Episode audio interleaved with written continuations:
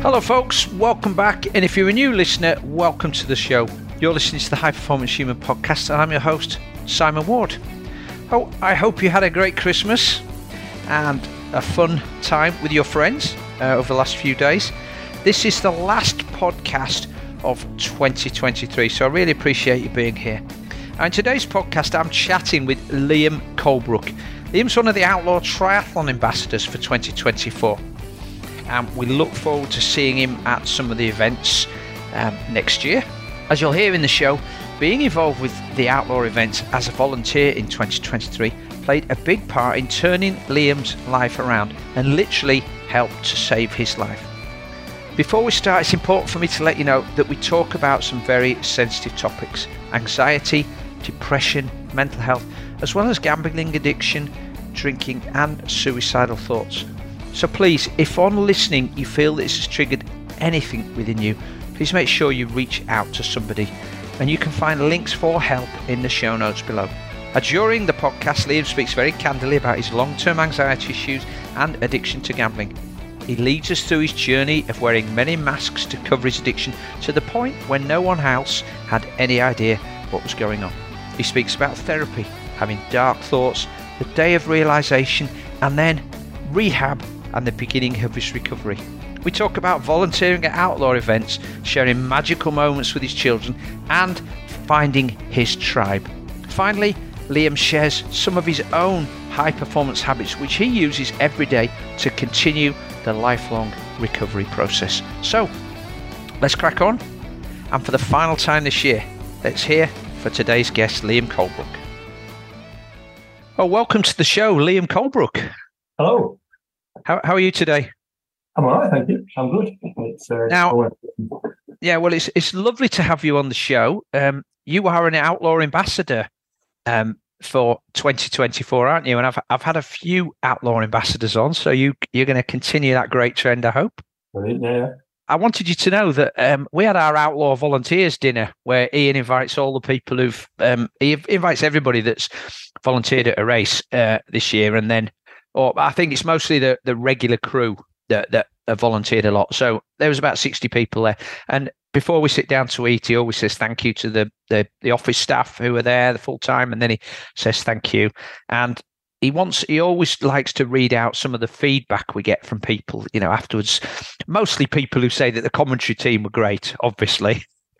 or, or uh, and I'm joking there, or that the start, you know, that the, the people helping me out of the swim were great, or the volunteers in general were brilliant. They get me enthused when I was feeling, you know, a bit sorry for myself. But this year he read out a letter from this chap, right? And uh, obviously, as he was reading it out, I'm nudging my wife, saying, "That's the chap I'm interviewing on Monday. It's Liam Colebrook." Now, um, I think we should probably put this in the show notes, Liam, because it might take me a, f- a few minutes to read through it, and it'll probably it'll probably steal your thunder with the rest of the podcast. But the bottom line is that Outlaw Triathlon saved your life, didn't it? Uh, amongst other things, I know that, and people have probably listened, looked at the title for this, and thought, "Wow, that's that's a bit of clickbait there, Simon." But when when we listen to this in a minute, and when people listen back, um, they're going to find out why. So, uh, I'm I'm not out of the park with that one, am I? Saying that? No, I mean, outlaw triathlon um, was a, a, a, huge contributing factor in, in my recovery, which we'll, we'll touch on as we're chatting through. But yeah, I, I will I will say outlaw triathlon contributed to saving my life definitely. Okay, well, let's rewind then and go right back to the beginning. Um, before before you've uh, found out about outlaw triathlon, you you have been a triathlete. You did Ironman Bolton, didn't you? Um, a few years ago. I think I have been a triathlete. It's quite a bold statement. Yeah, I'm going to say no. You're always a triathlete, aren't you? You've not just have been a triathlete. Uh, no, I meant I meant it in the lines that calling myself a triathlete for for hobbling around Bolton is, probably a the boldest yeah. of statements. Now, yeah, if you got, I've, I've, completed a nine distance triathlon, um, and I've completed one sprint, um, and that was kind of 2016, 2017, something like that. Um, so yeah, I've, I have done triathlon in the past. Well, you've got to the end. You got to the finish line. You got the medal, man. That makes you a triathlete, right? It doesn't matter just, whether you've done that a hundred times or just one time. You're a triathlete. The guy that was cleaning the roads behind me. That was the problem. well, there's a story about um, the the founders of the Ironman brand. We don't like talking about that at Outlaw. We always call it the other Outlaw races. Um, and anybody that's a, an Outlaw fan will be familiar with that that um, tongue in cheek comment. But um, the the couple who founded the Ironman. Their son was doing the race a few years later when they didn't have any time limits on how long you could take to finish. And uh, he said the worst thing um, that can happen in a race is when you're still trying to finish and the newspapers with the date with the race from the previous day are being published and they're being put at their newsstands and you're still running past and it's got Ironman results. Hold on a minute, my name won't be on there yet. Um, so you, you, at least these days you were uh, you, you get to finish before midnight, so you know you're not you're not in that category. Um, well, okay. let's so let's let's rewind. Let's start to tell people the story about um, how we got to this point with Outlaw. Please, I'll, I'll let you open, Liam. Yeah, I mean, I'll I'll start in the middle, really, not at the end. Where at the end, I'm going to be recovery for the rest of my life. But probably a good place to start is I I came public with my struggles in May uh, 2023, and I've struggled for quite a few years before. Um, and when I say quite a few years, I mean as, as long as I can remember, really. And that's with depression, with anxiety, um, and, in hindsight, with addiction as well. But it was something that was never really spoke of in the corporate world. So I decided to go public on LinkedIn and share my story. And it was viewed by tens of thousands. You know, the, the response that I got was uh, quite overwhelming, quite emotional. Um, and the, response that I got back was people have no idea. You know, at the time I was working quite a senior job. I had 45, 50 people in my team. Um, yeah, nobody had a clue. I was always out on the beer, having fun, and yeah, no one had put two and two together and assumed that actually I was wearing a mask every time I went to work, every time I was at home, every time I was at the football. But the reason why I carried on talking after I'd done that post was people have their own stories. You know, the amount of phone calls, WhatsApps, direct messages, real, real confidential things. People say, you know what, I'm struggling as well, Liam. Not necessarily with the same thing. Mm. Um, and there's no scale. What I've learned over the last 12 months, so there's no scale to say this is worse than that. But what what I realised was people, the people were struggling, and it was almost I'd taken upon myself now to you know what I've got to start helping people speak out and lowering the stigma of mental health, of addiction, uh, and everything else that goes with that. And that's why we're sat here really today when you when you go into work and you and you've got a, you know you've got a big group of people that you're managing, if you like, responsible for. Do you, do you almost have to develop two personalities then in order to hide things? For me, with my mental health, I had many masks that I wore. I had masks that I wore at home. I had masks that I wore when I was at work in internal meetings. Um, I work in customer facing, a customer facing role. So I had another mask that I wore when I was in customers, and then I'd take that off to drive up the motorway to, to put back on again in front of another customer. Wow. So I had a I had a suitcase full of masks. Um, right. The, the, the, only the only time that I, I, was not really wearing a mask was when I was on my own. I mean, I mean, that's in itself must be training on your mental health, having having to keep that mask or they keep those masks on. Because I know we all go through that in some periods, don't we? Even people who don't think they've got mental health problems have days when they feel up and days when they feel down. For me, it's usually connected with my sleep. But I recognize now that I can be a bit irritable sometimes and feel a bit miserable and morose. And um, and I think, well, if if if that's how you are every day and you every time you go out, you have to, you know, get a mask on get a different mask on, get into like in Pulp Fiction, you know, when they, he talks about let's get into character. because they're, they're sitting in the car talking about the uh, McDonald's burgers and then they have to go and do what they're going to do. Right, time to get into character. You're having to get into character 24 7, aren't you? And different characters and remember what those characters are. Yeah, we'll, we'll, we'll touch on the maybe a bit more detail later on, but I, I remember one time sat in a car park, actually tears running down my face. And then I was walking into a meeting to present to 15 people mm. around some numbers and I had 10 minutes to, to get like change my, I don't say get my game face on, but I don't like using that term because it, it almost downplays people that, that might be where I am now. And yeah, I, I had to change my mask. I had to, to, to quickly get the, right, which, which one am I putting on now? Because I can't go in like this because this is, this is mm. not what I need people to see. Mm.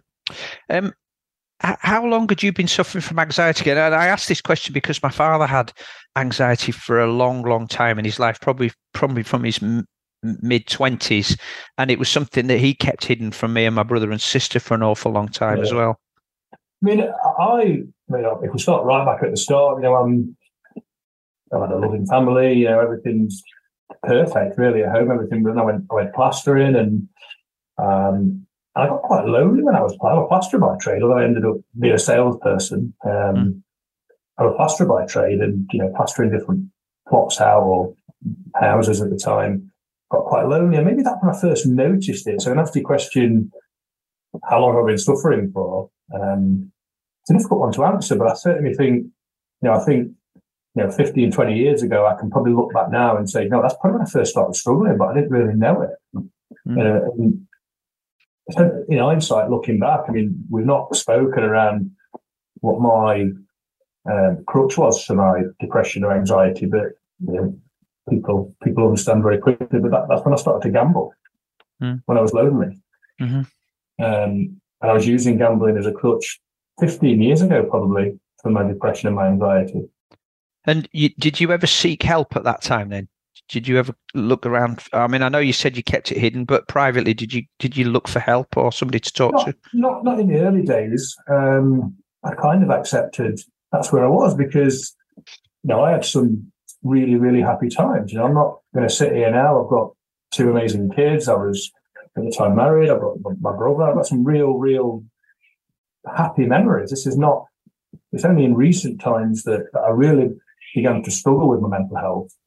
Um, but even then, I don't want to take anything away from the the events in my life because I've had some happy times as well. So. Mm-hmm. And so that would have meant that you wouldn't have had any medication to help you along with that. Although I'm I'm I'm never sure whether medication is is a help or a hindrance in the long run. I mean that that it, it, I personally didn't take medication. A, a, a, lot of people that that do and have, and it, and it works really well. So I'm I'm not going to sit here and say it's mm-hmm. good, better, indifferent. I think that you know science suggests it's probably good, and, and it works for some people. But I, I never um, ever at that point seeked real help. It wasn't until um, I got to a point maybe three years ago where you know everything. I just started to get a bit too much, and I started thinking things that actually, do you know what? I'm not sure I should be thinking this. Mm.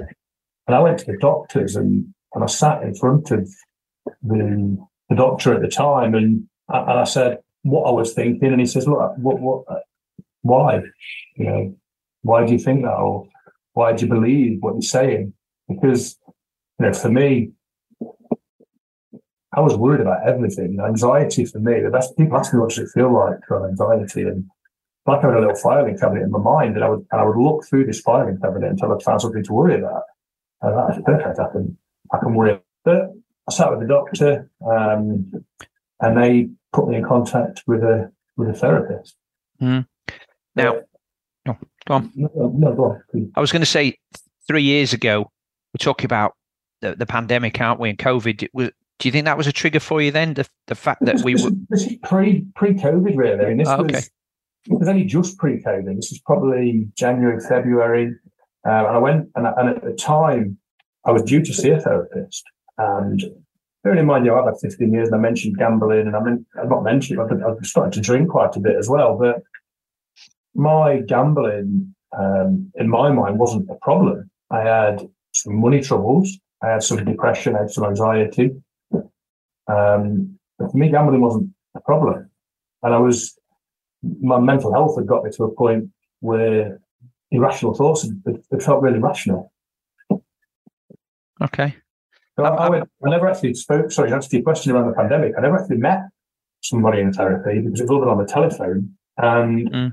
because COVID did arrive after the doctor's visit, that actually I never spoke to anyone face to face, other on the phone. And, and the first round of therapy, that's that's the right term, was very much me convincing the person that was on the phone that everything was fine.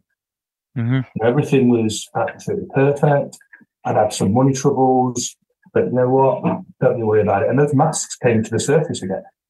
You know, I'm I'm I'm curious. You, you say that it started 15 to 20 years ago, and you know, when you first recognised that there was something going on, but then three years ago, it, it seemed to get worse. Was there a was there a trigger that you can put your finger finger on that then accelerated that?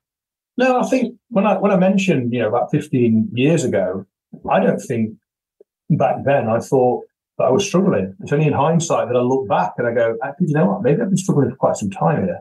Mm-hmm. Um, you know, even up until 12 months ago, maybe even even then I said, you know what? Only now I can look back to the to the last two or three years and go, gosh, I was really struggling then. Mm-hmm. Um, sometimes when when I was in real, real deep depression, when my addiction had really grabbed hold of me, I didn't even realize that I was struggling. Mm. And, and, I, and I give you an example when we speak about the, when we're speaking about the, the pandemic, and I've convinced um, every therapist that I spoke to that was fine. And we I had split screens and we was, you know, there was furloughs and everything that, that we was all dealing with in the pandemic. Mm. Um, I had work on one screen. The way I was dealing with my problems, I had gambling on the other. But at the time, I didn't realize I had a gambling problem. Mm. I was escaping. I was using it as a crutch. Yeah, it's.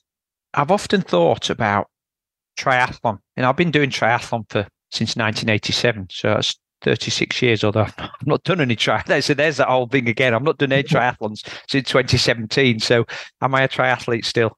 I've done plenty, so I call myself a triathlete. Yeah. Um, but over the years, I've met a few people who have been open enough to share that they had addictions to drugs, to alcohol, and triathlon helped them turn the corner. But I often wonder also, you know, and I've wondered about myself, where the triathlon, because of the volume of training, is is something that attracts people with addictive personalities. And if it wasn't this, it would be that. Um, and we all, of course, because we're doing something that involves swimming, biking, and running, we look like the epitome of good health, and people marvel at our um, endurance feats. We we sort of think that that's good, but uh, an addiction's an addiction, right? And there are times when it gets too far. Do you do you think it's? I mean, you've shared that you were a, gambling addict, and you shared that you your drinking was becoming a bit of a problem as well. Do you think you've just when you were doing triathlon, was swapping one addiction for another? Potentially. Um, I think, um, again, we'll, we'll, at risk of jumping around the story, you know, I ended up in rehab. And I remember one of the therapists saying, don't quote me word for word, but it was something along the lines of, if you're doing it to excess and it's having a negative impact on your life, then it's an addiction. um, yeah. So, but I, I, even now, I have to almost pull the reins back a little bit because if I don't get up and um, get on his lift for six thirty in the morning and it's now seven thirty and I've missed my little hours window, I'm almost cross for the rest of the day with myself. Mm-hmm. It's almost like it's not. There, there'll be lots of people nodding along with you there. I think. Yeah, and yeah, it, it throws your whole day out. You're like, well, that's it. I'm not going to finish the outlaw now in, in the summer because I've missed an hour's training six months earlier on a Thursday. Yeah, well, well, but I mean, you know that what you said earlier about not not believing you had a problem and that everything was under control. There will be a lots of triathletes who do a lot of training, and I mean, you know, I've, I've never been in that sort of fifteen or 20 hours and you know I've got to get out in all weathers and I've got to get up at 5 a.m. and I'm I'm training when I'm ill.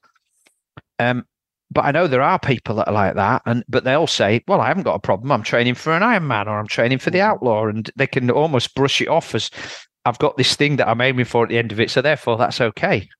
Yeah, it's like I say, it's I can only speak on personal experience. I'm I've not come on here, you know, to, to judge, to point things or anything. No, no. But, but when I was in rehab, it was if you do anything to excess, it's having a negative impact on your life. Mm.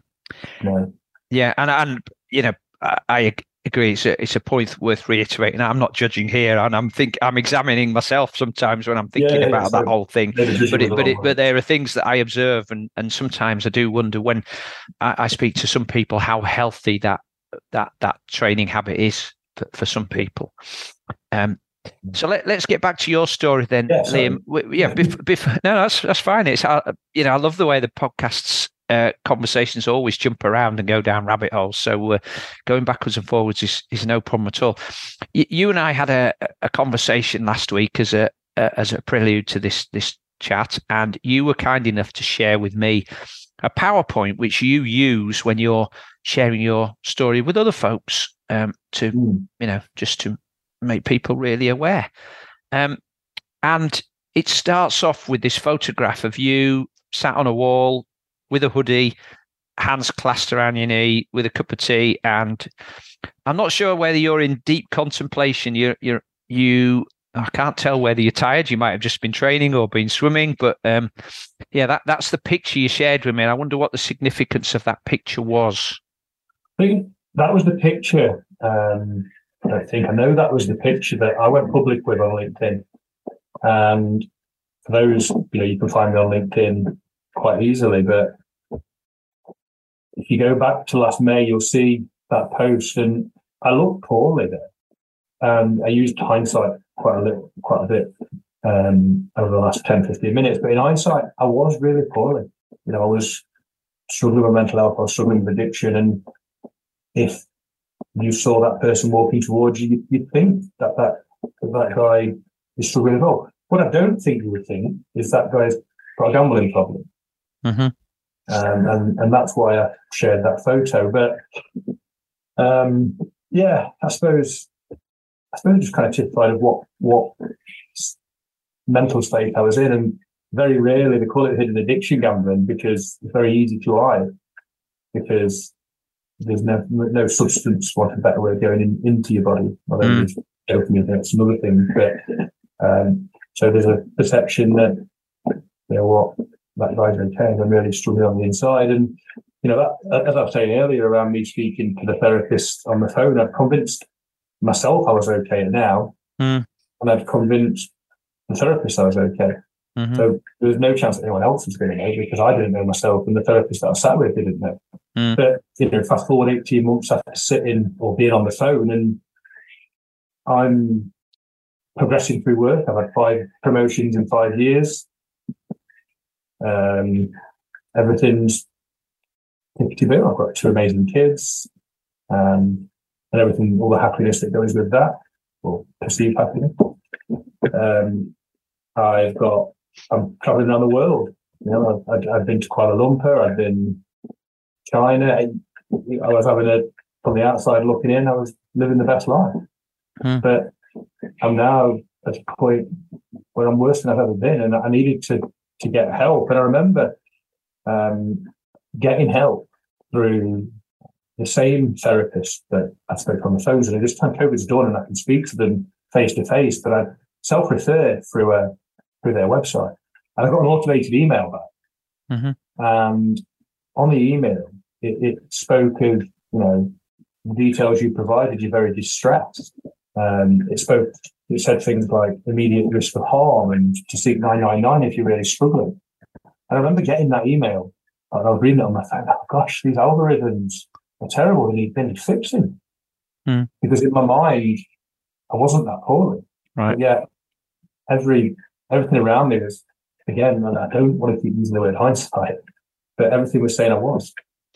Hmm. And I went in then for a second round of therapy, but I didn't believe I had a gambling problem. Um, again, um, I had some money troubles. I was struggled with depression, um, struggled with anxiety, struggled with everything that I spoke about, but only really spoken of depression and anxiety. You know, the the drinking the gambling really an issue really mm. time in my own mind. Yeah, and I think you know you you said that particularly with gambling, it's difficult to tell by looking at somebody. You can usually tell if somebody's been drinking. I mean, you can smell it if you if they're if they're on drugs or something. You can usually see it in their face and in their eyes. Um, but it does just highlight the fact that we just never know about anyone, do we? You know, I, t- I mentioned to you before that we live by the canal here, and people often walk past, and it's you know on a sunny day it's beautiful, and there's a bench outside the front of our house, and people sit on it, and they could just be sat there looking at the ducks, but they could be sat hmm. there contemplating something less happy than that, and you never know. And I, I think if you if you're out walking and you see somebody, I wonder, you know, whether it's incumbent upon all of us just to ask the question if you think something's not right with somebody. I mean, you like you say, they might not say they might not know that there's something wrong, just that they're not feeling so good. But but you never know, do you? And you certainly won't know if you don't ask that question. No, and and, and oh, uh, oh I'll remind me about that little story when in about two minutes. But when I was in therapy this time, I started to open up, and I, I spent a lot of sessions in tears and all that. But I've kind of there's a little acceptance in my mind as I checked out of this round of therapy that I was just going to live a three out of 10 life. That the cards had been dealt had said, you know what? Your life is going to be three out of 10, really. And I remember sat in a Starbucks not long after, and it was young girls laughing. And we were sat having the, the coffee with a cake, laughing away. And I remember sat there thinking, how fake are they? Mm-hmm you know, how fake they to sit there and laugh and joke with each other? But they wasn't fake. It was just two young girls happy, enjoying a coffee and a cake together.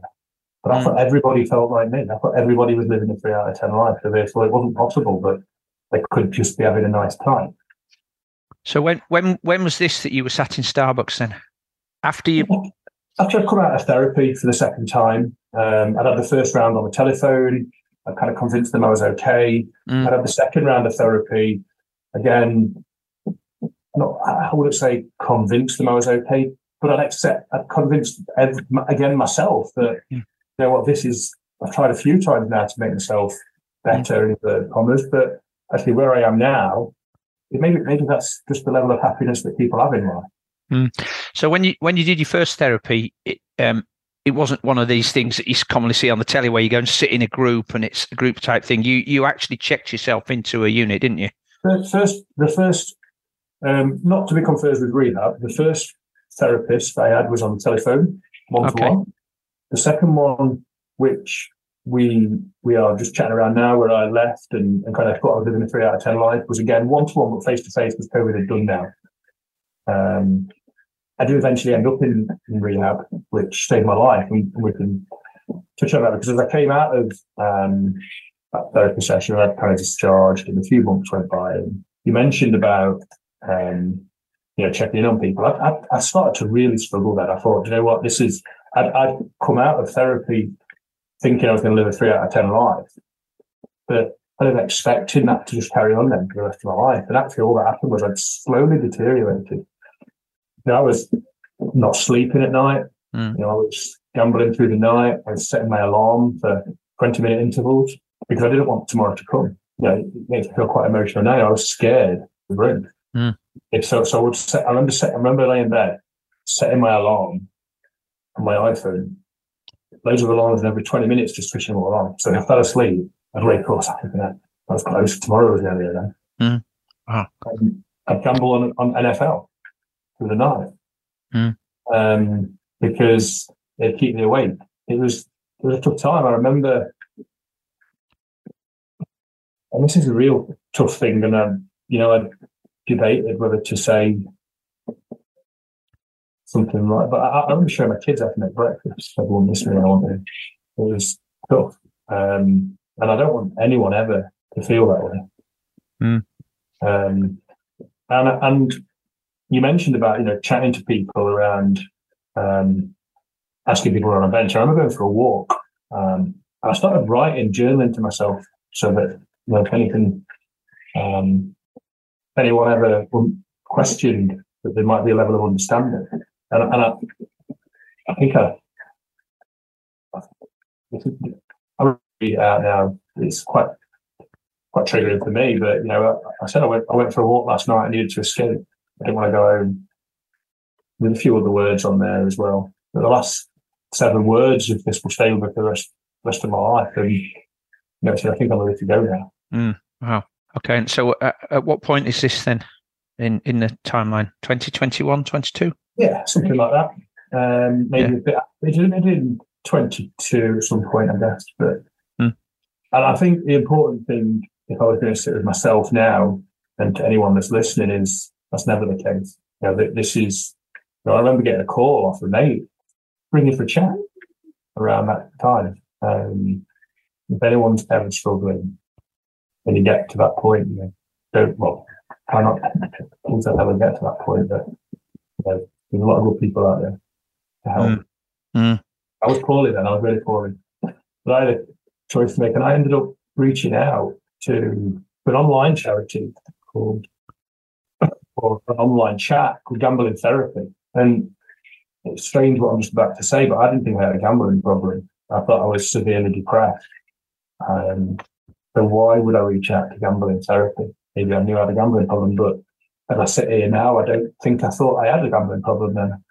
Is this Uh, so? Is this you? You shared a slide with me. Is this the, is this when you had the conversation with Laura? That's right, yeah. Yeah, and I know I could see it. Is there's just this third line? Is this a real person or a robot? Hello, well, I'm actually a real person. My name's Laura. Um, Yeah, so to have to for the chance.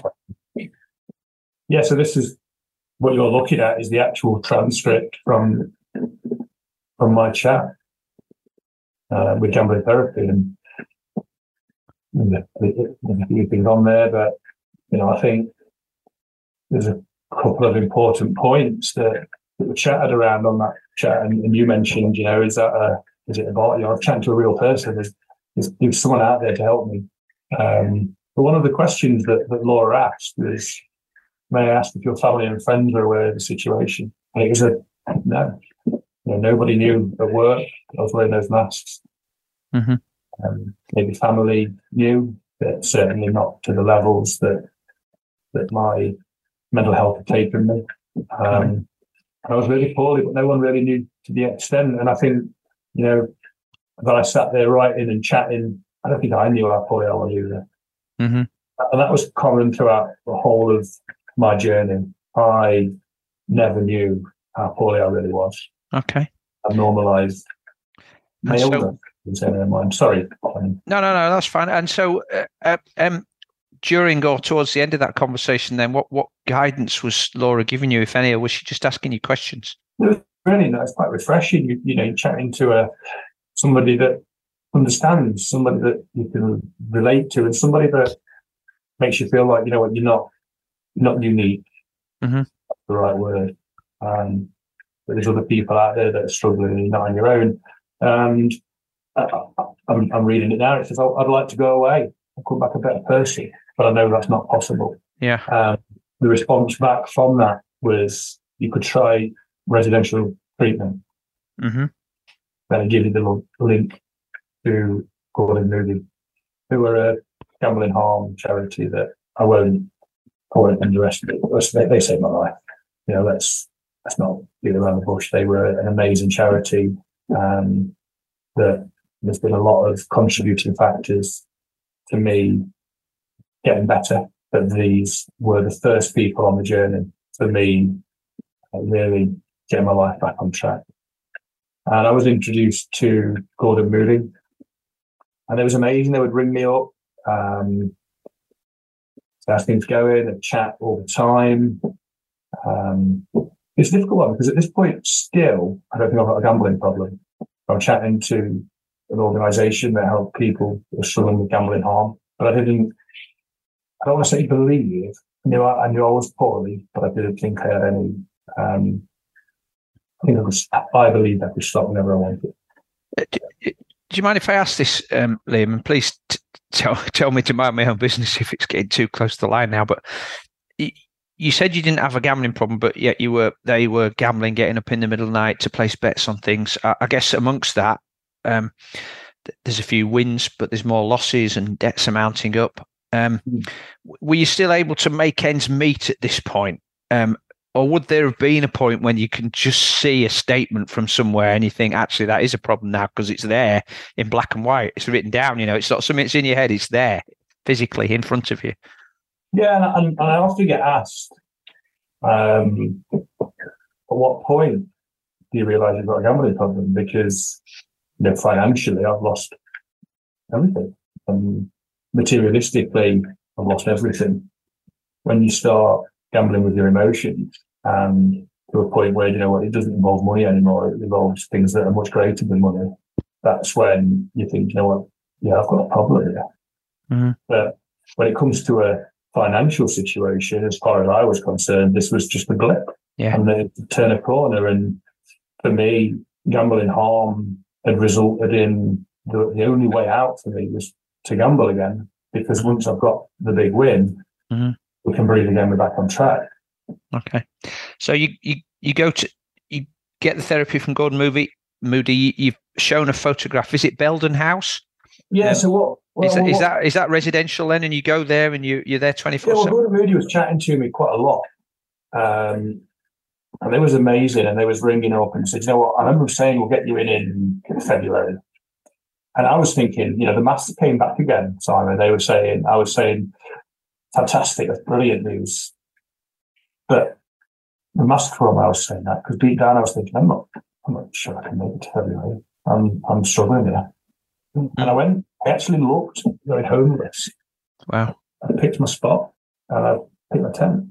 And the irrational thoughts in my mind had been that rationalized to a point where I wasn't thinking anything. Thinking of my mum and dad had come out and say, Where's Where's Liam? Oh, he, he lives in the tent in the field. I don't know, I'll pop and visit him. Rationalised it so much in my mind that that, that was quite normal. Mm. And then I got a call off Gordon Moody says, "No, we, we really need to get you in. You're not you're not well." So you're right. I went into um, Gordon Moody, and I I went for a residential retreat for gambling, and I got you walk through the door, your phones go away, everything disappears. But what I will say is, given that I didn't believe I had a gambling problem, I had some mental health problems, some money problems, some anxiety. I had a bet on the way to rehab. I had a bet on the way to gambling rehab after convincing myself I didn't have a gambling problem. Mm-hmm. Wow. So, how long did you? How long did you spend in there? Because you've been, you've had two visits to there, right? It's a twelve week program I was on, um, but I was in there for a week. Um, I started to feel better. You know, as the week went on, you know, people in the mind's eye now will be listening to a podcast, they kind of picture what rehab's like. And, you know, rehab's not like in the movies. You don't drive up a big country estate and at the end there's a, a doctor with a, a white coat on and mm-hmm. greets you and welcome Mr. Colebrook. No, it's not like that. Um, where I was, it was a B&B um, that was, that, that you or I could stop in at the weekend. But I was there, and um, yeah, we walk through the door, get your room, and you begin to try and get your life back on track. Really. So you you're there for twelve weeks. Um, so I'm trying yeah. to think here how how how did you or it's a 12 week program how did you balance that out with working and you know people not knowing about your situation i was there for one week originally uh, initially that's not originally um, and then there's a time of of heavy, um, intense therapy in the middle, and then you go back into to rehab again. Okay, okay. Um, but I told I, I booked holiday to go. But still, at this point, no one knows. Work believe I'm on annual leave. Well, I believe I was on annual leave. Work believe I'm on holiday. Um, but you know, I was sat in rehab, and it was it was a tough time. You know, I sat crying for a week really. Mm-hmm. Um, mm-hmm. It was one of the hardest weeks of my life, but start to pick up, start to get better. Um, still believing, convinced myself that I've got a gambling problem, and I I left rehab. I walked out the door crying. It was tough.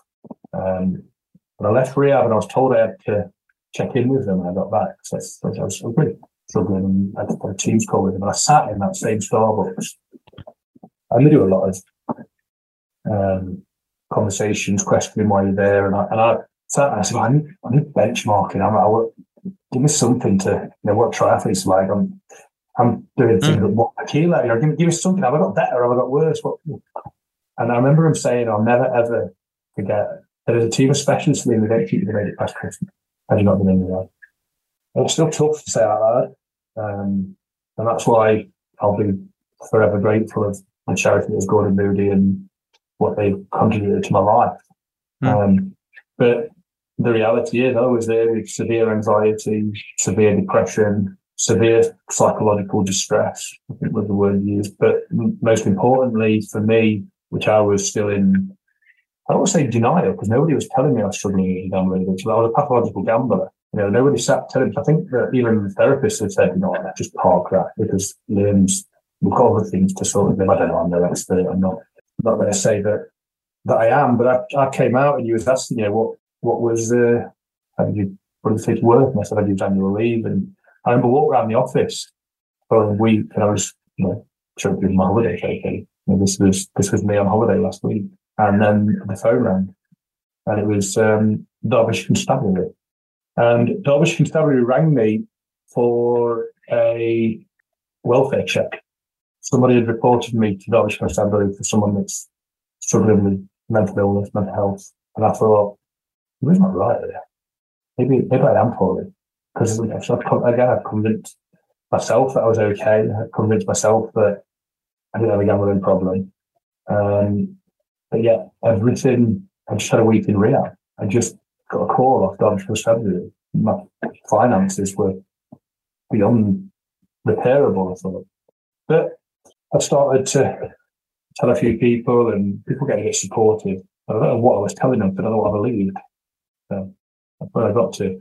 So yeah, I was walking around the office showing everyone my holiday photos, and then the phone rang and it was the police. It was Derbyshire Constabulary, and I think you know anyone that's struggling with the mental health, certainly me at that time, to get a call off Derbyshire Constabulary was it was tough. It was quite worrying. But then when you find out what they actually run for, and that was for a welfare check on my own well-being, it really does make you think, am, am I okay? Because come, despite being in rehab for a week, excuse me, despite you know, everything that I've done in the two rounds of therapy prior to rehab, let me just when, when the oh. police ring, ring you and ask, "Are you okay?" You've never spoken to you, someone's reported you to the police. you do begin to question. Well, I was beginning to question, you know what, maybe I am a little bit poorly. I hope you're enjoying the show so far and learning a lot. If you aren't already a regular listener, I hope you feel you might come back. Please make sure to hit the subscribe button so you know whenever a new episode arrives. I publish these twice a week, ad free, and with the mission of improving the health and performance of endurance athletes around the world. And to help me, I'd love it if you could share the episode with one person you think could benefit. If you have a couple more minutes, perhaps you could leave me a review on your chosen platform once you've finished listening to this episode. Okay, let's get back to the show. This might be a good time to ask you now. You know, I mentioned earlier about um, when we see somebody who, who's looking lost or just out there and you're thinking, are they okay?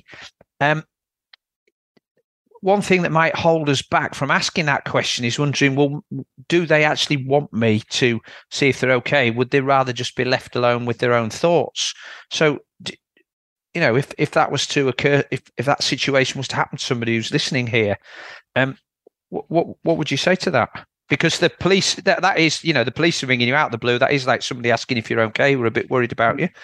You could have equally said, "Well, yeah, I'm fine, thanks. Um, I don't need you. Which is, which is what I did say to the police, I'm honest with you, but I put the phone down thinking, maybe I'm not okay. You know, I convinced, my, my, the masks came to the surface for me mm. again. You know, I kept pulling the masks out at every opportunity. And, and again, when the, when the police rang, my immediate response was my go-to what I'd for however many years before that was quick get a mask, everything's fine. Mm. But answer your question, you know, about if you found a bench, I can only answer it in my own in my own thoughts. I can't answer for everyone who's struggling. I guess for me, would I have spilled everything to you? Probably not. Would I have been happy with somebody to take my mind off my troubles? Definitely. I'd, I'd, you know, to sit and have a conversation with someone for no other reason than a nice conversation, I don't think it's ever a bad thing. But that, that's only my opinion. Everyone's going to be slightly different. But yeah. Me, if somebody sat with me and said, oh, mate, everything all right? Did you watch the game last week or whatever it might be? Just have five minutes. Yeah. I can see any problem. Okay. Okay. So um I'm as we're talking, I'm moving through your slides with you, Liam. There's a there's an interesting photograph here. It says realization. There's a picture of a mascot.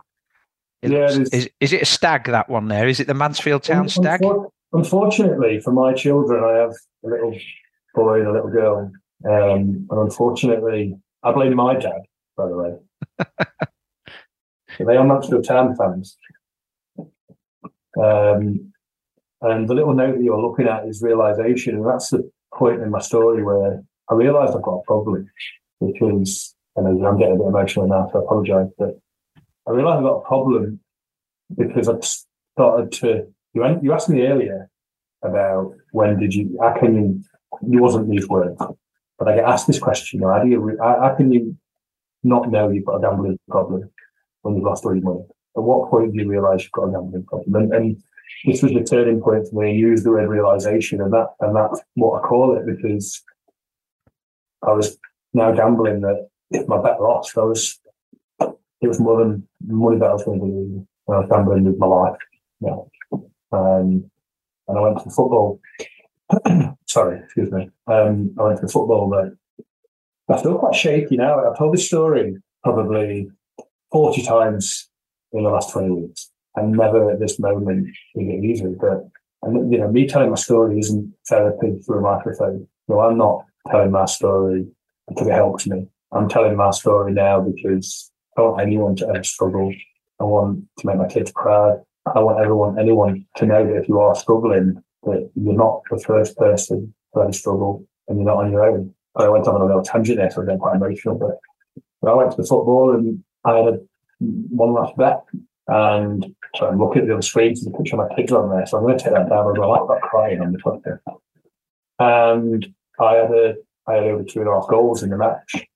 That that meant that I stayed alive, really, financially and, and every other way possible. But you know, this was in the middle of a I won't call it a relapse because it's in, it's in the middle of me acknowledging I've now got a problem and that I needed two and I needed three goals and at, and at half time it was nil nil. But knowing that I've got a gambling problem, I did as all gamblers do, I guess, and I went again. And this time I need two goals. Uh, I think it was the 84th minute. Mansfield scored. And I looked at my little boy and my little girl, and they were jumping and cheering. And the whole stadium was ecstatic. You know, we've got a winner with five minutes to go. And deep down, I knew that wasn't enough for me. That's why I've gone to do this company now. It's just it's a tough thing to say out loud, but it wasn't enough. And four or five minutes later, in injury time or just before, there was another goal. And the opposition equalised. Um, and the whole stadium was quiet. Could hear a pin drop. And I looked at my kids and you know, I mentioned earlier about what we're doing proud. And this is, everyone's got a, a bond with the kids. And I looked at them and I could see how sad they was, how grumpy they was, how they connect, you know. This is, this is terrible news. This is, the world's ending. We've had an injury time equaliser. And I looked at them both and I thought, this is how they feel when the home team concede an injury time equaliser. Well, how would they feel if the dad wasn't around anymore? Wow. So it's tough, tough to say. Hmm. So that's where my my um, I'm actually sorry, Don't apologise, please. And um, I um, I decided to turn my life around a little bit. Can't help it quite a lot. Um, sorry, so I went home, and at this point, I've not been drinking for three months. So I decided to have a drink as well to really make things a great day. Um, and I opened a can of cider. I didn't drink it. I just had about three swallows out and then poured it down the sink because I needed to reset all my clocks together. I needed everything to start fresh. Mhm. And that's what I did. I started everything again. And I went back to rehab. Um, only this time I've gone to rehab in a, um, a much, I want to say better place. I've gone in there knowing that I've got a gambling problem. I've gone in there knowing I've got mental health problems. And I know I've gone in there knowing I'm, I'm poorly. And now I know that I'm poorly, I can get better. So I went in and I embraced everything. You know, I spoke around earlier about using gambling as a crutch for my depression. And I realized I was doing that now. And I began to get better as the week went on. And every day that went by, once I come out of it, I was improving. I was, you know, me and my partner split up, and the mother and my children. Um, and we still get on really well, which is amazing. Um, and it's important to understand as well that you know, what my gambling isn't doesn't just affect me. There's, I think for every one person that struggles with gambling harm, there's seven people that are immediately impacted. And it might be more than that. So I've got those numbers wrong. I apologise. But you know, this is this is not just affected me. Um, but I came out and me and my, my partner um, split up, and I was getting better though every day. I was. I remember I moved to a place and I was sleeping on a mattress in the front bedroom. Still at work, no one knew. Um, so I was laying on a mattress, um, and a mate of mine brought a bed round. I lay on the bed that night, and I was on, on a call the other week about privileges and things like that. And you go from a mattress on the floor to a bed. I lay looking at the ceiling. And I thought, you know what? I'm coming back here. I'm coming back. Mm-hmm. And I felt just by not being lay on a mattress on the floor anymore, being sleeping on a bed, that's, it shouldn't be a privilege. Mm-hmm. But you take a lot of things for granted in life. And having a mattress on a bed is probably one that I used to take for granted, but mm-hmm. not anymore. And I remember, obviously, I've lost all my money, but I remember my kids coming home one half a term and they're saying, I want to get Alton Towers. I can't afford to go to Alton Towers. Probably couldn't afford to go to Alton Towers. I won't gamble, it's very expensive. But um, I did have some money for some batteries, and I remember Mansfield were playing. I went and played on the park with kids. We, we had the radio on, and I said, Look, we'll take the opposition got a penalty. And I said, You know what? We'll take this penalty, and if you save the penalty, we'll save it on the radio as well. So I took the penalty, and he saved it. I said, right, you watch now on the radio, he'll save the penalty. And he did. You know, the goalkeeper managed to save the penalty, and it was it was magical. It was unbelievable. And he actually scored the rebound, and my little boy still don't know that to this day. So hopefully won't podcast anytime soon. But um, I began to think, you know what, I'm getting better. But there's a lot of things happening, and I started to embrace every bit of help I could get. There's you know, Gordon Moody had helped me, and there's two other charities that had that come on board, three other charities, should I say, that come on board, Step Change, and started help with my money. Um, that was has been an, an amazing part of our career. Epic Restart Foundation, they was sending me on weekends away that money couldn't buy some of the things that they was teaching me. It was, it was amazing. And then the, the the other charity uh, with GamCare, you know, through lived experience and starting to give back from the struggles that I've had and, and helping organisations like GamCare who help the gambling industry say, you know what, this, these are the signs. And however I could, I was trying to give back. And when I sat one day, would have been probably one Monday or Tuesday, and he's got an email off Outlaw. Ah, the Outlaw email. outlaw email. And it said, you know, we come and help. It wasn't to me, it was a group email, a, a, a wide email. Um, we could help on the bike feed station. I think, I don't know for certain, but I think whatever happened, there was some people that have, um, could no longer make it on the bike feed station. And would I be, would anybody prepared to come and help? So, yes, basically, it was the, the beginning of, you know, at the start, we spoke around outlaw contributing to saving my life. And this was, it, it contributed to my recovery and they to an, to an nth degree. You know, I went to that bike feed station in Nottingham um, in the Indian restaurant car park, I want to say. Um, and it was, no one knew me. No one knew of the, the 12 months that I had and the, the roller coaster that I'd been on. Um, I was giving water bottles out, I was giving gels out, and I was like, it's quite a it was good to give back. It was it was you know giving back through the gambling harm space through charity, and mm-hmm. they helped me amazing. I was trying to help other people, but this was something different. It was just I wasn't being judged on and being it wasn't, it wasn't gambling that was helping me either. It wasn't the mental health that was the reason I was there. Um, it was good. And I remember going out on my bike on the Saturday In fact, I think I was due to help out on the Friday, and I got there at like six thirty Friday after work. And I walked in, and um, you met Teresa Hamilton. Did I? Because you were late, weren't you? That's exactly what I was just about she, to say. Yeah. She said to me, "This this guy came in, and and she said, and I asked him who are you, and he said, I'm Liam Colebrook. Um, and she said in the two Teresa, well, you're fucking late. you're supposed to be here at half past four. I was pretty late.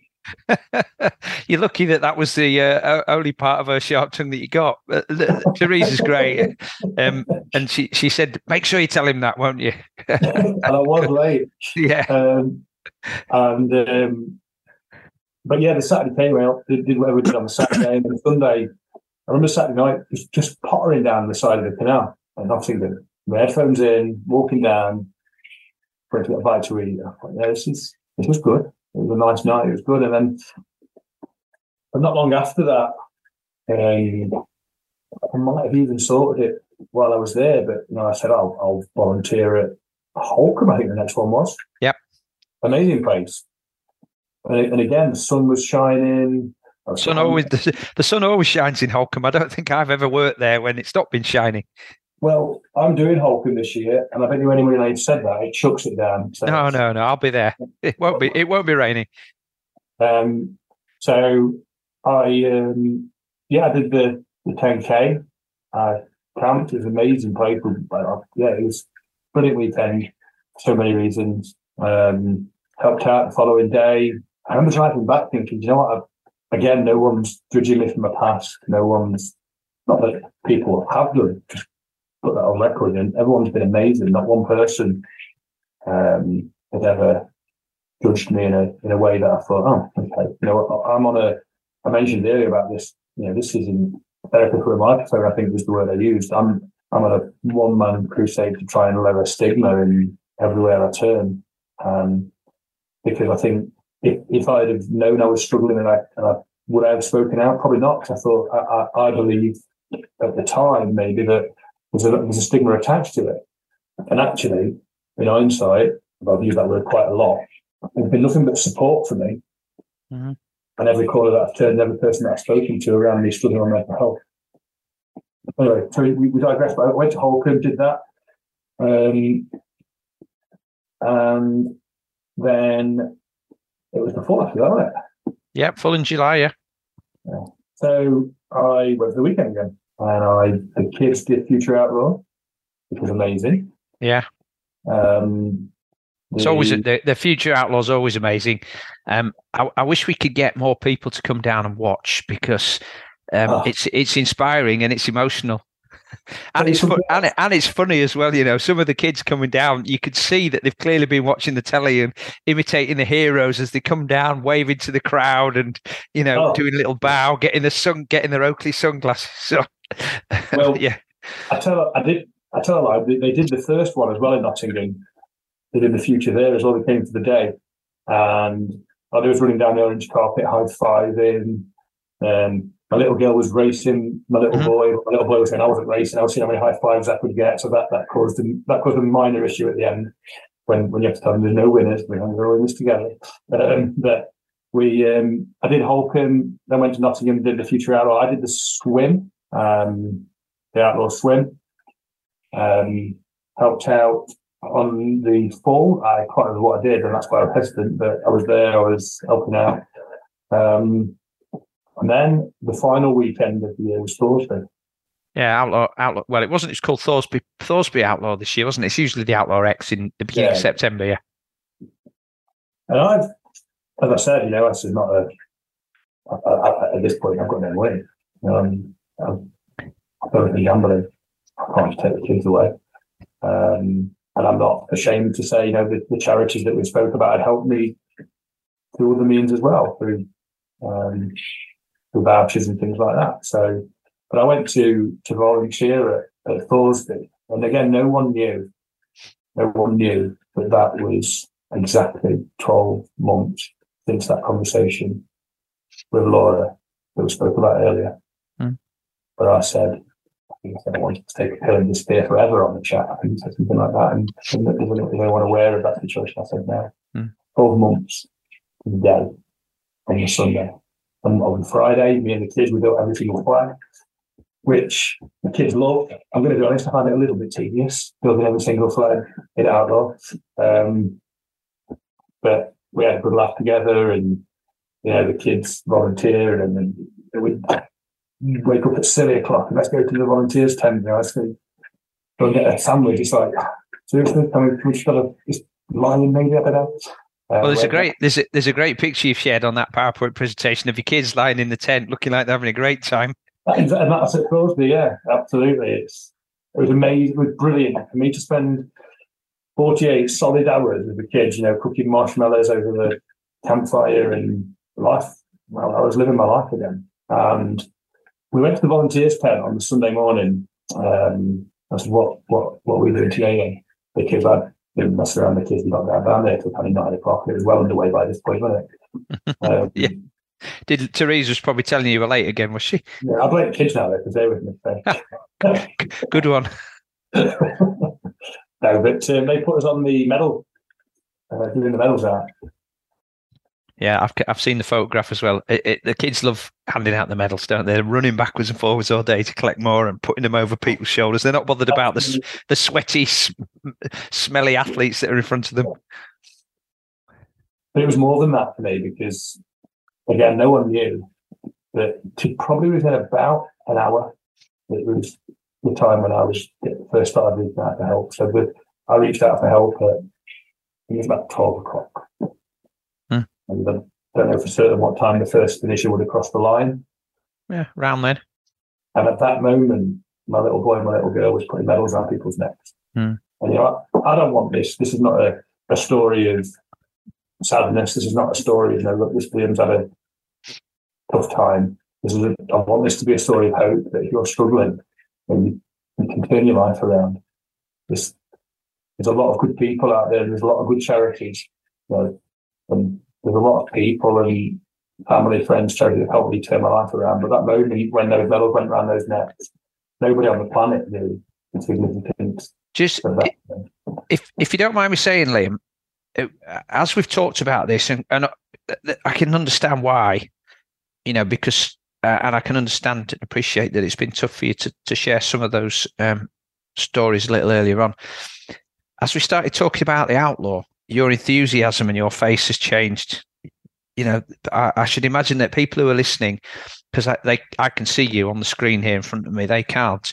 They will have noticed a change in the pitch, like you've uh, uh, so you can almost see that you've come to rock bottom and now things are starting to improve and everything you do is improving improving and in the in the letter that you shared um, with Ian at Outlaw Ian Hamilton that he read out to the at the volunteers party at the end of the second paragraph, you say, I, I understand I've been recovered for the rest of my life, but through 2023, my health, mental health improved day by day.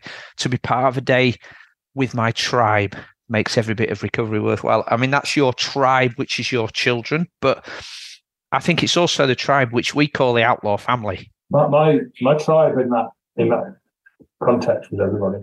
Yeah. Yeah, you know, I, I, I write in that letter as well. I drove back from Holkham thinking I think I found my tribe. You know, being outdoors, being with people of similar interests, being, um, you know, you've not got to be a Alistair Brownlee to compete and, and, and, be part of Outlaw. Everybody there, for me, made me feel so welcome. Um, you know, I did my 10k, and I'm. I thought, see, I took all of this story. I, I cried I've still not told you the time I did my 10k, and I'm embarrassed at that. Yeah, we, we don't we don't talk about the time you did, Liam. We talk about the time you had, right? and I and and if I think it was probably me or Lee would have called you across the finish line. So mm. yeah, but but uh, you know, I, I with a lot of athletes, they're focused on the outcome. What time did I do? You know, you can see them all. If you if you come and stand by with me by the finish line at any one of the races next year when you're there, you'll see people coming across and they they're not looking at the cameramen in front of them or, or you know looking at the, with the view behind them. They're looking at their watch. So all we get is a, a photograph of we can't see the face just a bald patch. Um, and i i lay into people about this. Good good in good humor I, I talk about this and i put on posts you know don't come across the line with your watch. Press it after you've got across the line and uh, it's it's about the time you have, particularly at places like Holkham. You know, you've got a beautiful, the beautiful house in behind you. You've in the beautiful, pristine Norfolk countryside. Um, and it was red hot that day as well. I use that as an excuse for me getting. Yeah. yeah. But, a lot, of, a lot of people struggled that day. Actually, it was red hot, and my wife did that race, and I know she said that um, she she felt a bit uh, lightheaded. Just, just um, I think people underestimated how hot it was.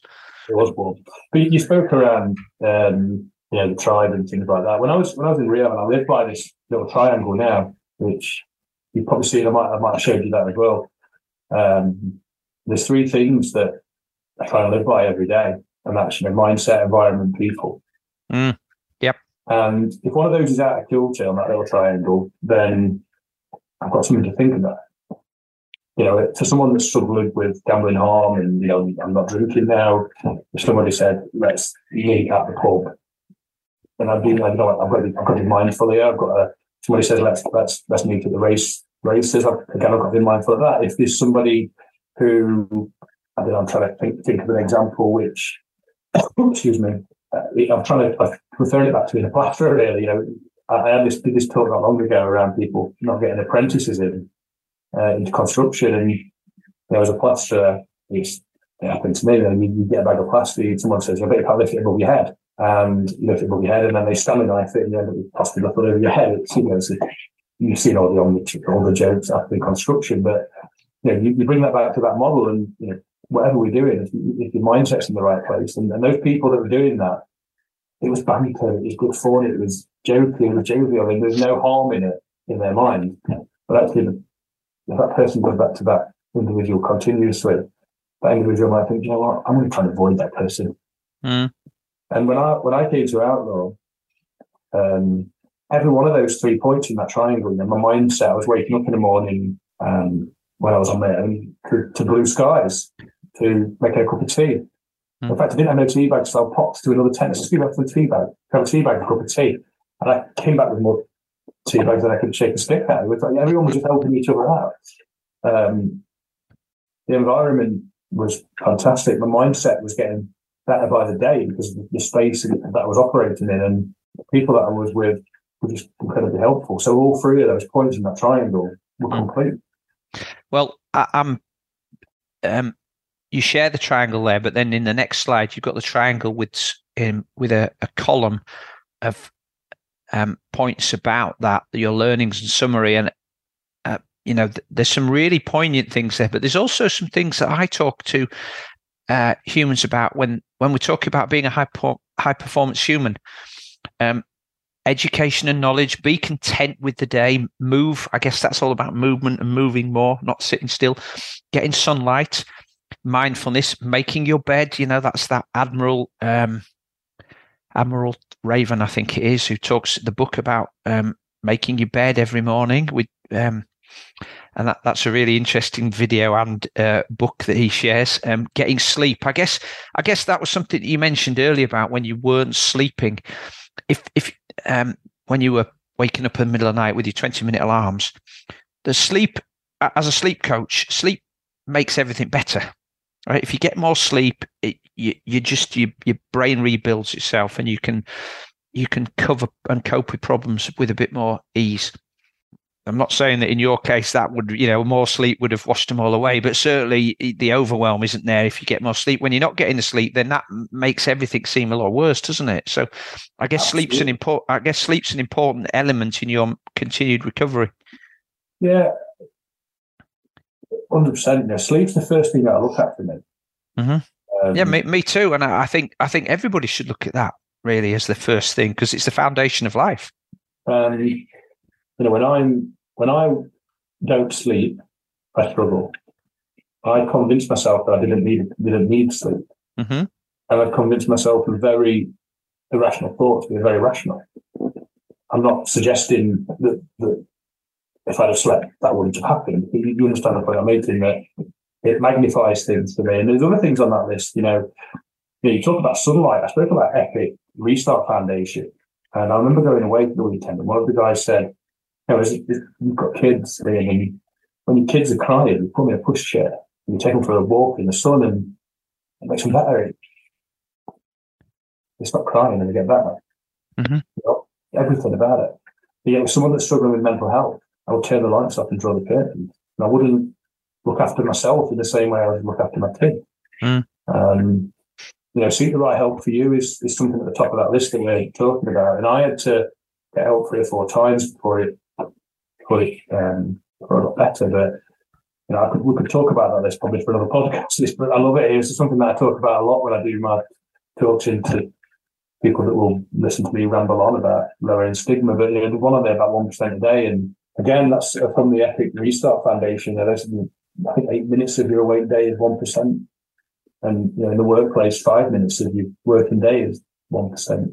Mm. I guess as a triathlete, the one percent a day is that is that in terms of your improvements you're looking for? You don't need to improve everything the next day just if you keep making a one percent improvement what can you improve by one percent today? What can i improve by one percent tomorrow? On a continuum line you're moving from where you were to a better place. Is that is that right? Yeah yeah i mean there's a book that i'm off reading at the minute but you know the one percent a day for me was it, it, was just making small changes. Mm-hmm. you know i was i, I remember sat in um, rehab and we were doing mindfulness on the Tuesday. And as I said at the start, I'm a plaster by trade. And I sat doing it I was thinking, what on earth am I doing here? This is bonkers. No, I don't do mindfulness. I'm not a hippie. But yeah, I'll do mindfulness for eight minutes now. Mm-hmm. And that's my 1%. And it Yeah. helps. It helps me. Not saying it's going to help everybody, but for me, mindfulness for eight minutes, that's my 1% that I'm doing today to make tomorrow better. but but of all of those things there you could get out and get sunlight for eight minutes couldn't you Exactly. you yeah. could go out you could move around for eight minutes you could spend eight minutes um, reflecting and writing a gratitude diary Absolutely. um, journaling you know like you took one of your other things there is about listening and talking to people just getting out and and meeting other people finding out about them um I put, I put listening and talking because there's a lot of emphasis sometimes on people that are struggling with mental health talk. mhm. And the onus isn't always about talking. You know, if- there's a skill to listening. There's a real skill to listening. And I think we can all be better at listening. And if we can all get better at listening, it's a lot easier for people to talk. we we we talk about this in coaching it's one of the skills that we we work with on the high performing coaches program at british triathlon is you know that whole phrase about he's he's hearing me or he's listening but he's not hearing.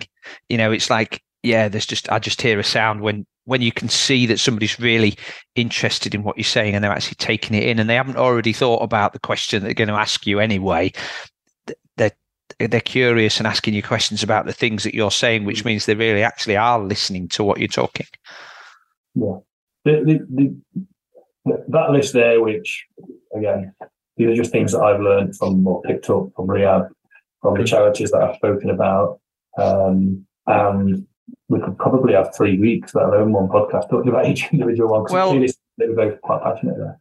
Abs- absolutely, and, and all of these things that you've talked on here, you know, even if it's down to, I know the reason why you've seek seek the right help for you, but if you're an athlete listening to this, I'd say, you know, they'll people say, I don't need a coach. I, got, I'm a personal trainer. I've got a sports science degree. I do it myself.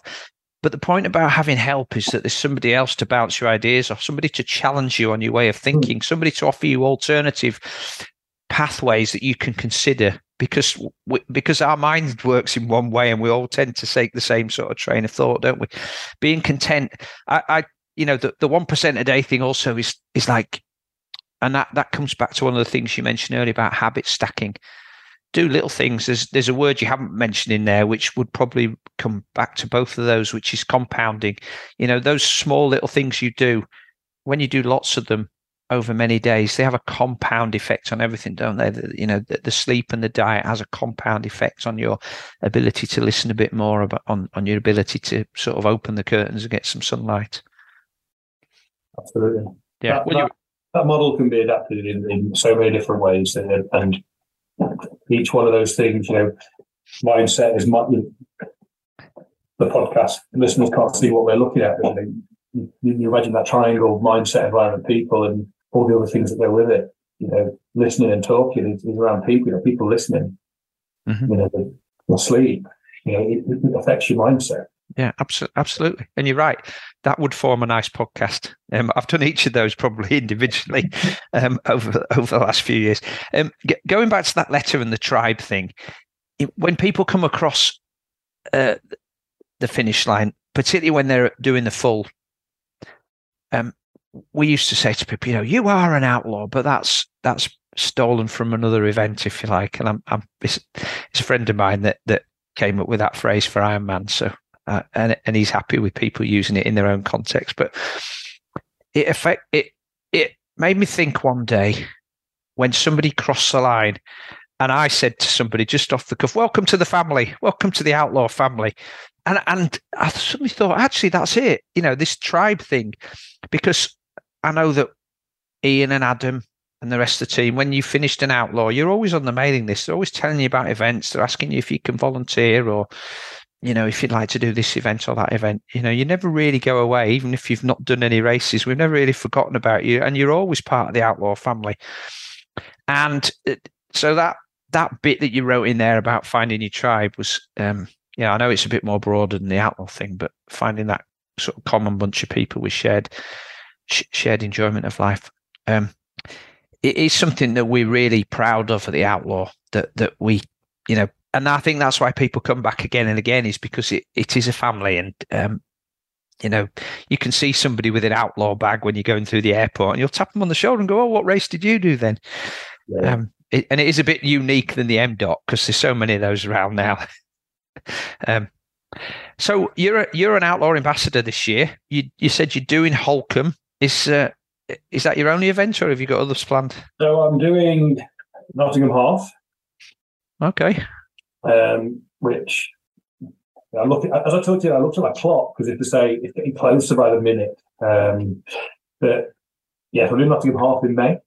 Um, I'm doing Holkham Gravel. Ah, me too. We've already um, ascertained that you're not in the same age group as me, so yeah. Well, let's just yeah. I'm not. I'm not even going to concentrate on age group. I just want to get around. Um, and then I'm doing Outlaw Full with a bit of luck. Mm-hmm. Yeah. So something at each event, half, and then the gravel, and then the full is my plan.